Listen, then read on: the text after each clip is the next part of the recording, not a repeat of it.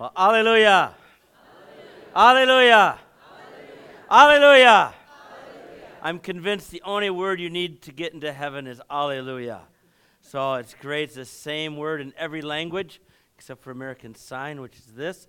But it's a word that says, obviously, praise God. And, and what we want to be is a community that praises God. And it's just wonderful to be here.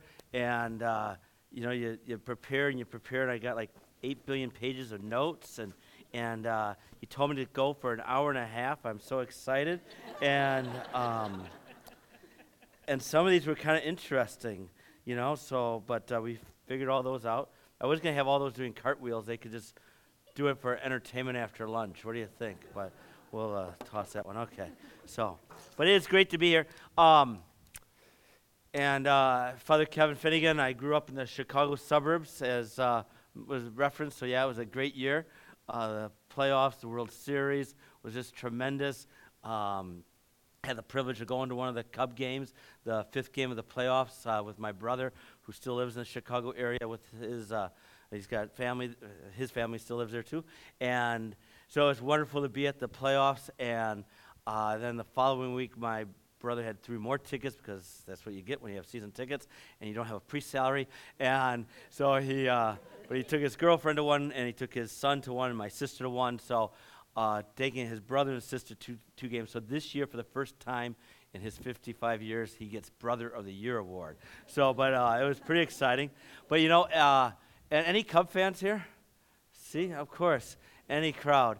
And uh, but uh, did you grow up in Chicago, or are you just like by transplant? Western Burbs. Western Burbs, Aurora is where I kind of grew up. Batavia. So Batavia. Yeah, I used to go to Batavia. Had a late. Will you pray for the Bears? Yeah. Some things are, yes, right. Uh, but uh, but uh, being a Cubs fan, the second the Cubs won, every Cubs fan thought of someone who didn't witness it. Whether it's my mother, my grandmother, my not my dad. Uh, there's something went wrong in his childhood, but um, but like everyone, like you just think about it. So all this emotion because uh, for 108 years we've been waiting for something. And so uh, we'll talk more about that later. And, uh, but it's just kind of exciting. Where are my notes here? Um, but I am grateful to be here. Very grateful. Thank you. And um, are there any angels here? Anyone an angel here? And we'll be clear there are no angels at Kids Center, whatever that's called. There are no angels. I mean, there are angels here, but you can't see the angels. Uh, we have bodies, and that's pretty exciting. So I want us to. Uh, God said something um, that uh, in the Psalms, and then the writer of Hebrews repeats it. He says there will be some people who won't enter into the rest of God, the R E S T.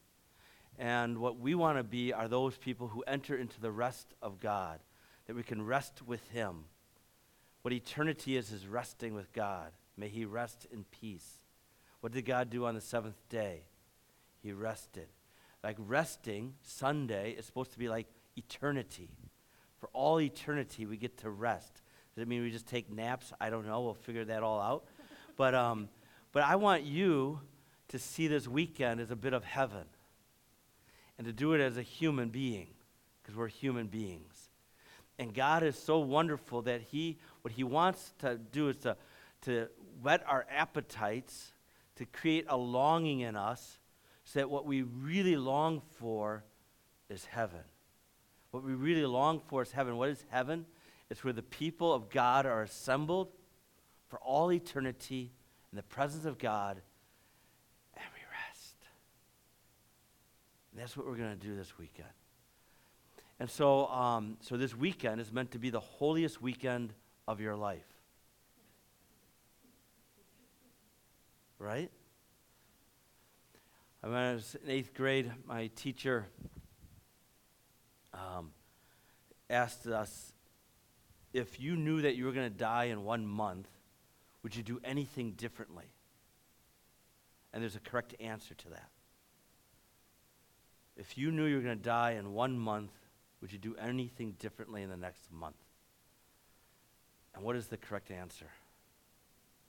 No.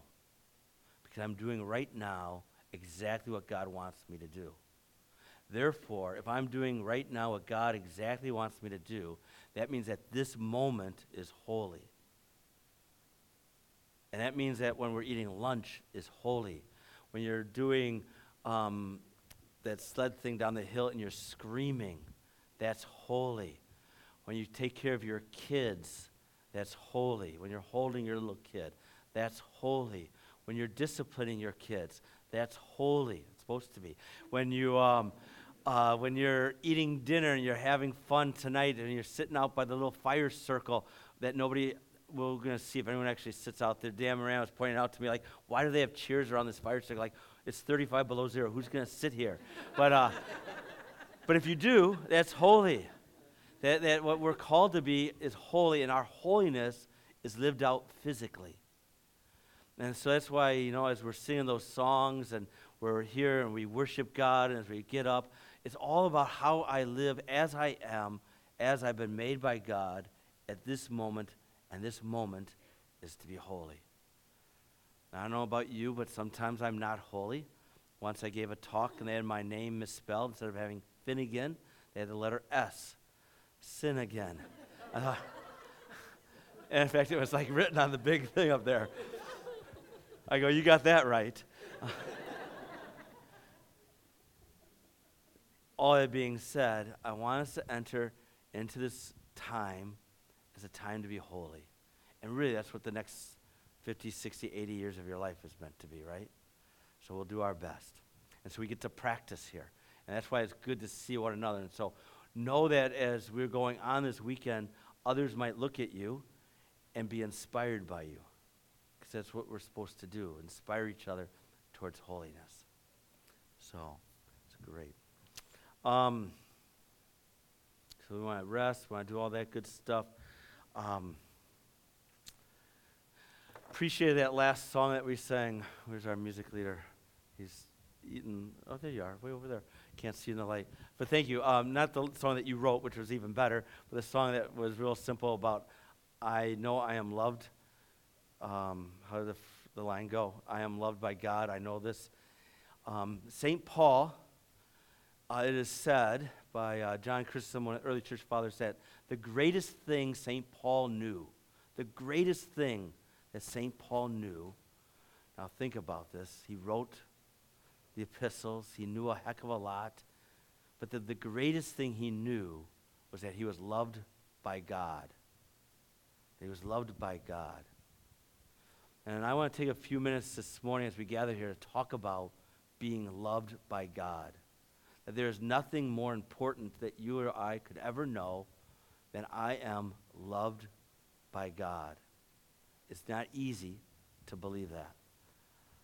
Um, in fact, uh, we teach our children uh, Jesus loves me, this I know, for the Bible tells me so. There's nothing more important that your kids will ever learn from you is that they are loved by God.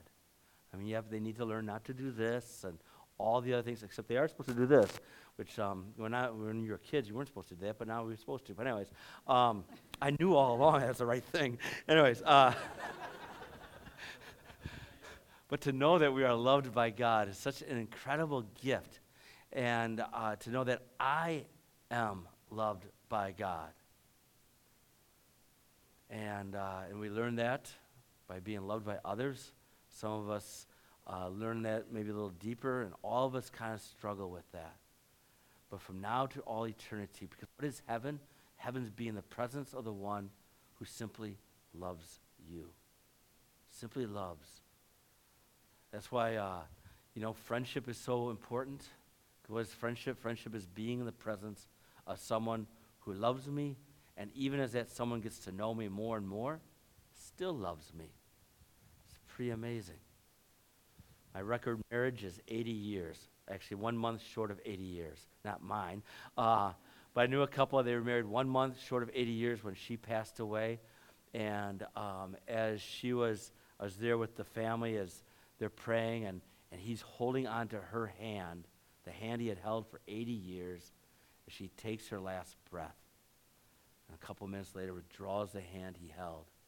What she knew from this one person is that she was loved. Now, they had a few ups and downs, as we all do, that we are loved. And so I am loved by God. Oops.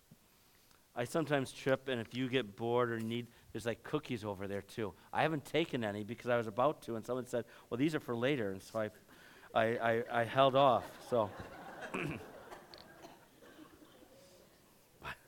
but they're there, they're there.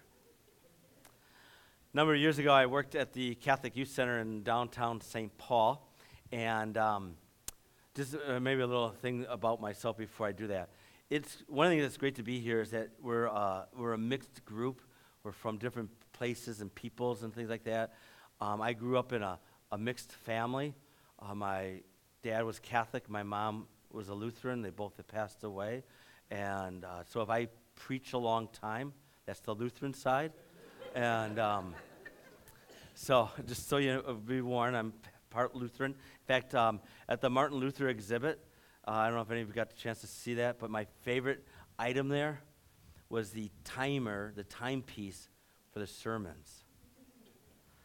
And there were four hour glasses, and when the fourth one got done, you were supposed to be done with the preaching, and each one was 15 minutes. Yeah, wouldn't go today, I don't think. But anyways. but so I am part of that. I'm also uh, grew up in a mixed family because um, my mother a Cub fan, my dad a Sox fan, and they made it all work, you know. So, so somehow, what's cool is that we're all here, and for a weekend we're loving one another. What an ecumenical couple does is they say that we who are different, and that's the foundation of marriage, is two different people loving one another, and so our differences uh, witness to the world uh, the truth of God's um, commandment uh, they will know you by how you love one another. And uh, so, anyway, I just want you to know that. So I'm aware of that. I'm also aware that while there's a lot of families, a lot of couples here, I'm aware that all of our families are different. And um, some of you perhaps are divorced or have a spouse who's passed away. Um, but we're all here together. And so it's just great to be here. So back to the Catholic Youth Center. Um, I worked there. I led retreats, did this and that, and all kinds of things. And uh, I was a young man, maybe 22 years old. I'm in this little chapel praying.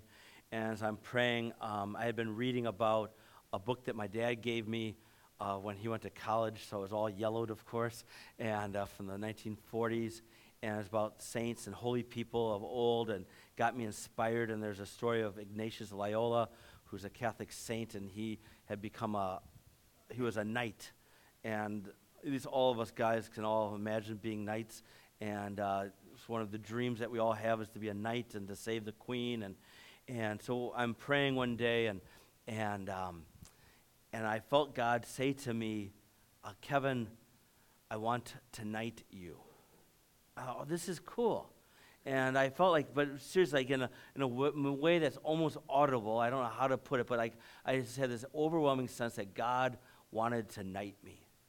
And so I got down on my knees, which was easier back then, before I got the false, the fake one in the left leg. But anyways, uh, it's easier today than it was a year ago. And I got down on my knees. I said, "All right, Lord, you may knight me." And I remember even having my hands up in the arm, up in the air, and I said, "God, knight me, God, knight me." And I could imagine this sword coming down and touching me on the shoulder, and I could hear God say, and again, in almost an audible way, Kevin, I knight you. I said, Yes, Lord, knight me. Knight me to do whatever you want. Kevin, I knight you to love me. I said, No, Lord, I want to do something exciting. Kevin, I knight you to love me. See, the only thing God really wants from me is really ultimately the only thing I want from God, and that is love. To be loved. God wants to love you, and God wants to love me. And God wants us to love one another. And while it sounds so simple and we've heard it a million times, it is the ultimate truth, isn't it? To love, to be loved, to know I am loved. Again, the best thing you teach your children is that they are loved. and while all your kids are easy to love, there's always people like me, you know? How my mother did it, I don't know. So, uh, um, and uh, my dad, I think, had a little easier. But anyway, so, but to love and to be loved is so essential. Romans chapter 8. Romans 8, there's a few passages in the Bible that if we can reflect on for five minutes uninterrupted, they will change our lives. I love the Word of God. I love the Scriptures. Um, there's nothing, uh, it's, it's, this incredible gift God gives to us so that we might encounter Him. Um, I hope you have multiple Bibles. Um, the duct tape is kind of fun. And uh, the first real Bible I got was from my Aunt Dor when I got confirmed in uh, March of 1975. And, uh, and so my dad always made sure we write our names in books and, and the date. And so, uh, so I had that Bible I received from my aunt and wrote Aunt Dor um, and Uncle Paul on it and uh, confirmation. I misspelled the word confirmation. I've never been good. My motto, if you can't spell it, scribble it. And if you can't pronounce it, mumble it. But anyways.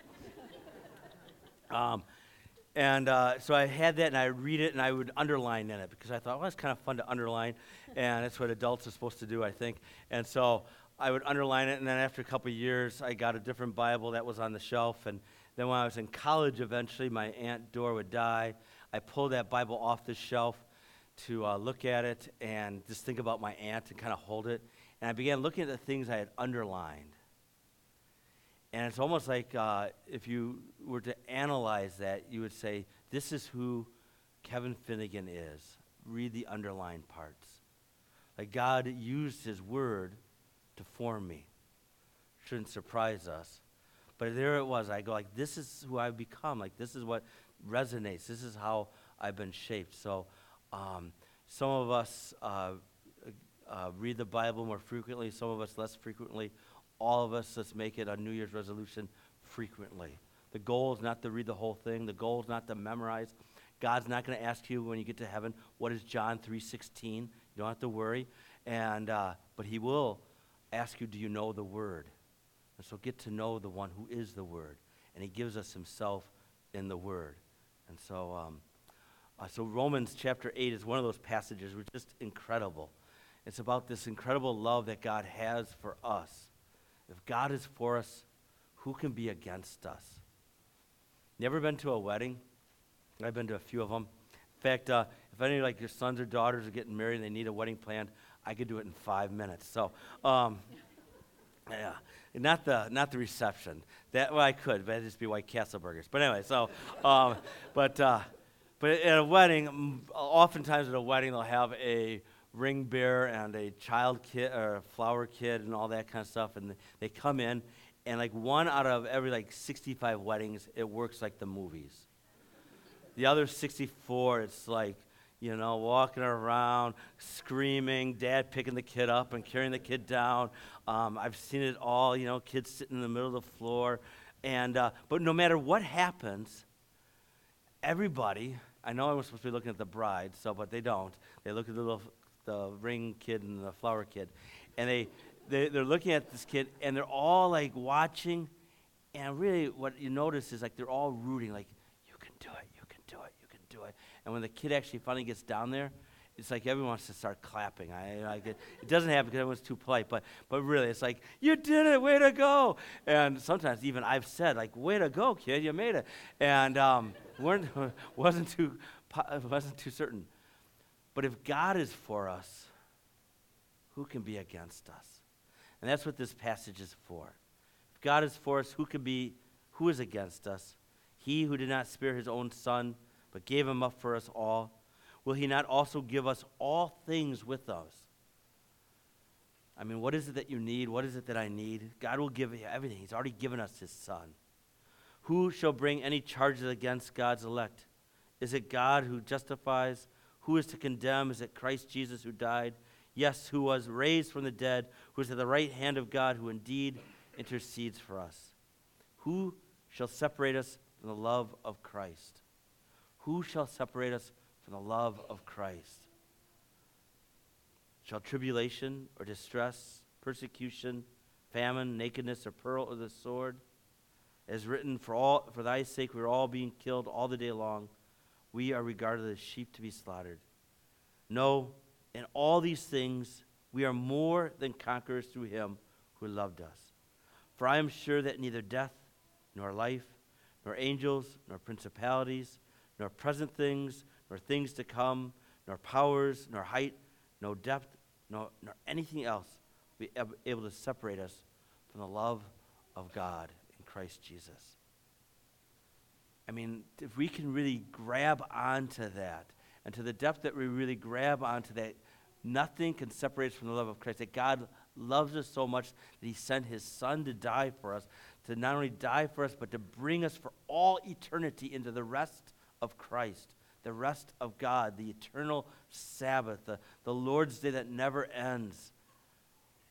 That as we, be, as we grab onto that, as we believe that, as we that is a truth in our hearts, then like the world really doesn't matter.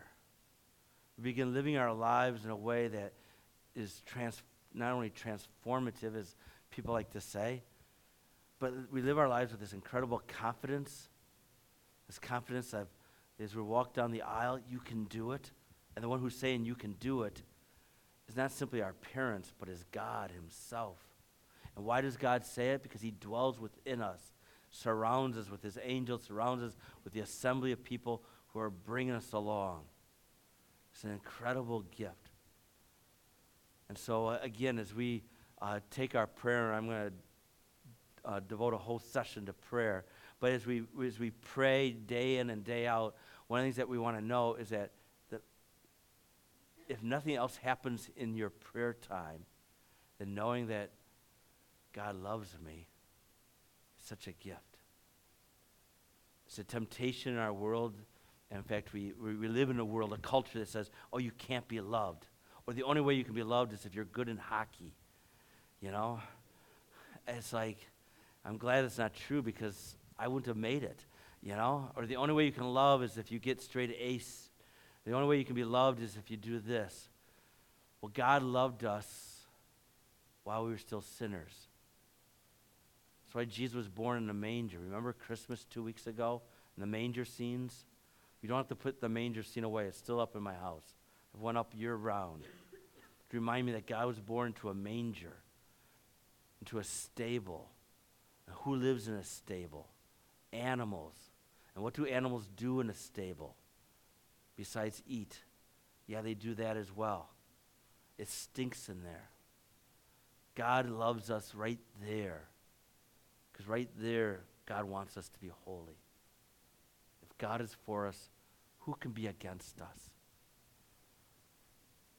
Remember the great promise of God? John chapter 10, verse 10. I'm guessing a few of you know that verse. It's a great verse. If you're going to memorize a verse, you don't have to memorize anything to get into heaven, but John 10 10 is one of them. I have come, the thief comes only to steal, kill, and destroy, but I have come to give you life and life more abundantly. More abundantly. Again, the world, the thief, the enemy, the devil, he wants you to have a miserable life. And he'll, and he'll tempt us in a billion ways, and you can reflect on that. Like he, he wants us to be miserable. But God wants us to have life. And not the life that comes from having, you know, six Mountain Dews in a row. but the life of knowing I'm in the presence of God right here and that God is in my presence. So even if where I'm at is a difficult place, I have life. And not just life, but the life of God. And not just life, but life more abundantly. More abundantly. The Greek word is perisson. It means more than enough. God wants to have more than more than enough. Remember Thanksgiving Day? Sat down at your Thanksgiving table, you looked at all the food, and there's like 18 trillion calories. More than enough. So many calories are falling off the table. You just breathe and you breathe in calories. God wants you and me to have more than abundant life. Because God wants us to have Himself. And you can't have more than you have when you have God. That's what God wants for us. That's God's promise. It's God's desire. That's why we're here. Let it be our prayer, our desire for one another. So everyone you meet, my prayer is that you might have more than enough. That's why I love the, the buffet for breakfast. Wasn't it great? How many had more than three pieces of bacon? Don't raise, don't, don't look. Okay, more than four, more than five. Anyways, I have six in my pocket. Um, like, that's what God wants for us. That's what God wants. It's God's desire. And I'm so grateful. I'm so grateful that God has privileged us, me, you, us, to know that truth. The abundance of His love, the abundance of His life, the abundance of His mercy, the abundance of His joy. It's all for us. Um, where's the boss? How long am I supposed to go for? Is this about it? Five more minutes? Wow, that's great. More than enough. See, my preaching is like the mercy of God, it never ends. So, um, yeah, laugh now. Anyways.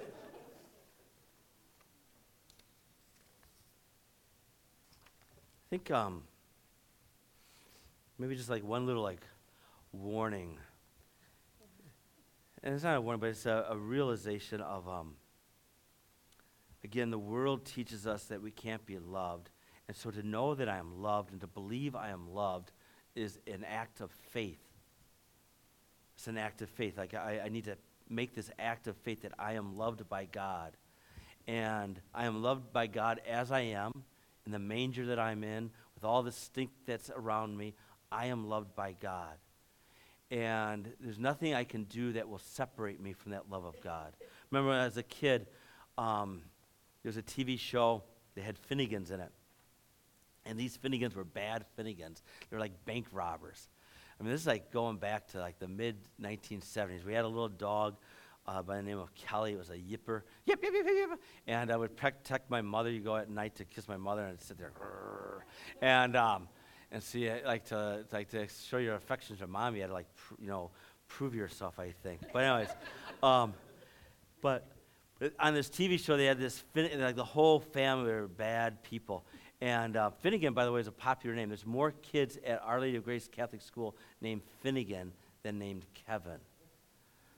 Yeah, it's whatever. But anyway, so um, so as we were going for this walk, I, I said to Dad, um, Dad, you know, there were those Finnegans, they were bad, and, and somewhere in the point, like the, the mother of the Finnegan clan was like disappointed in her kids. And, and I said, Dad, is there anything I could do that would make you be so disappointed and not love me? And I was just thinking about this this morning and reflecting on this presentation, and as I could see him like thinking, and and I'm guessing he was thinking like, this is one of those question moments that my son will think about like in 30 years. So I need to give a good answer here. And he said, No, I will always love you. You can never do anything that will disappoint me in you. And uh, I've never forgotten that. And so, what I wanted to say is that we are loved by God. It's an act of faith. So, to believe that. And if you don't believe that, like I can't make you believe that. If I could make you believe that, I'd make your kids believe that. I'd write a book about it and become really rich but I can't make you. So it's an act of faith. So one of the things that we want to do is cultivate that little by little. When I was in high school, I went through this spell of, of believing that I was unlovable, that God could not love me. And it happened around this time when all of a sudden my faith began to waver. And, um, and, I, and I remember uh, being at church one day and, and believing, coming to the conviction that I no longer believe in God just happened like that. Like, I don't believe this anymore. And so I remember, because I went to a Catholic school, I remembered if I'm going to be a person of integrity, it means I need to stop going to this Catholic school. So I'm thinking about that. And it means, I, and even more importantly, it means I'm not going to go to church on Sunday, which meant World War III is going to break out, but I can't go to church if I don't believe in God. And so I talked to this old guy, and he said, Well, why don't you give God a chance? Why don't you, for um, a few minutes every day, go into the chapel here at the school and just pray. I go, well, I don't believe in God, so I can't pray, but I'll do that. So I go into the church, I sit there. After a week or so, I realize this is the last time I'm ever going to be in a church again. And so I get up to leave because I just don't believe in God. Now, I'm Catholic, and so there's a few things that Catholics do. And, um, and one of the things that we do when we go into the church is before we go into the pew, which is, by the way, a gift of the Lutherans. So thank you, Lutherans, for the pews. Catholics didn't have pews originally. Um, they're only 500 years old. But I go in, I go into my pew or the row, and as I'm leaving, I do what Catholics do. I genuflect. And um, in fact, this is one way, if you're with a bunch of Catholic friends, like you go to a movie theater, before you go into your row, genuflect, and you can see who's really a Catholic. They'll genuflect right behind you. it's true. You don't even have to be a Catholic to do that. So, I mean, like, you'll just uh, get these people, they like uh, sucker them into it. But, anyways, so, um, um, and I have done that a few times. But anyway, so, um, uh, so I, I'm, I get up, I leave, I do this little act of thing that which I don't even believe, and all of a sudden, as I am standing, this awareness that I am loved by God just overwhelmed me. It's the most profound experience of my life to this day. That I am loved by God. In fact, a couple days later, a teacher said, Kevin, have you fallen in love? Like he thought like there's like some like chick running after me or something like that. and uh, oh, I wish. And uh,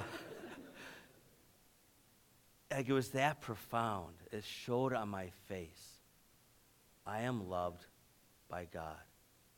So in our small groups, which um, are good, Pete's going to give some instruction to. I really want you to be reflecting on this reality of being loved by God. Um, and I know he's going to give more instructions, but before he does that, um, yeah, so you can share your questions however you want to do that, but it's just great. It's a gift. It's a gift to be here with you today, and looking forward to uh, playing with you later. So.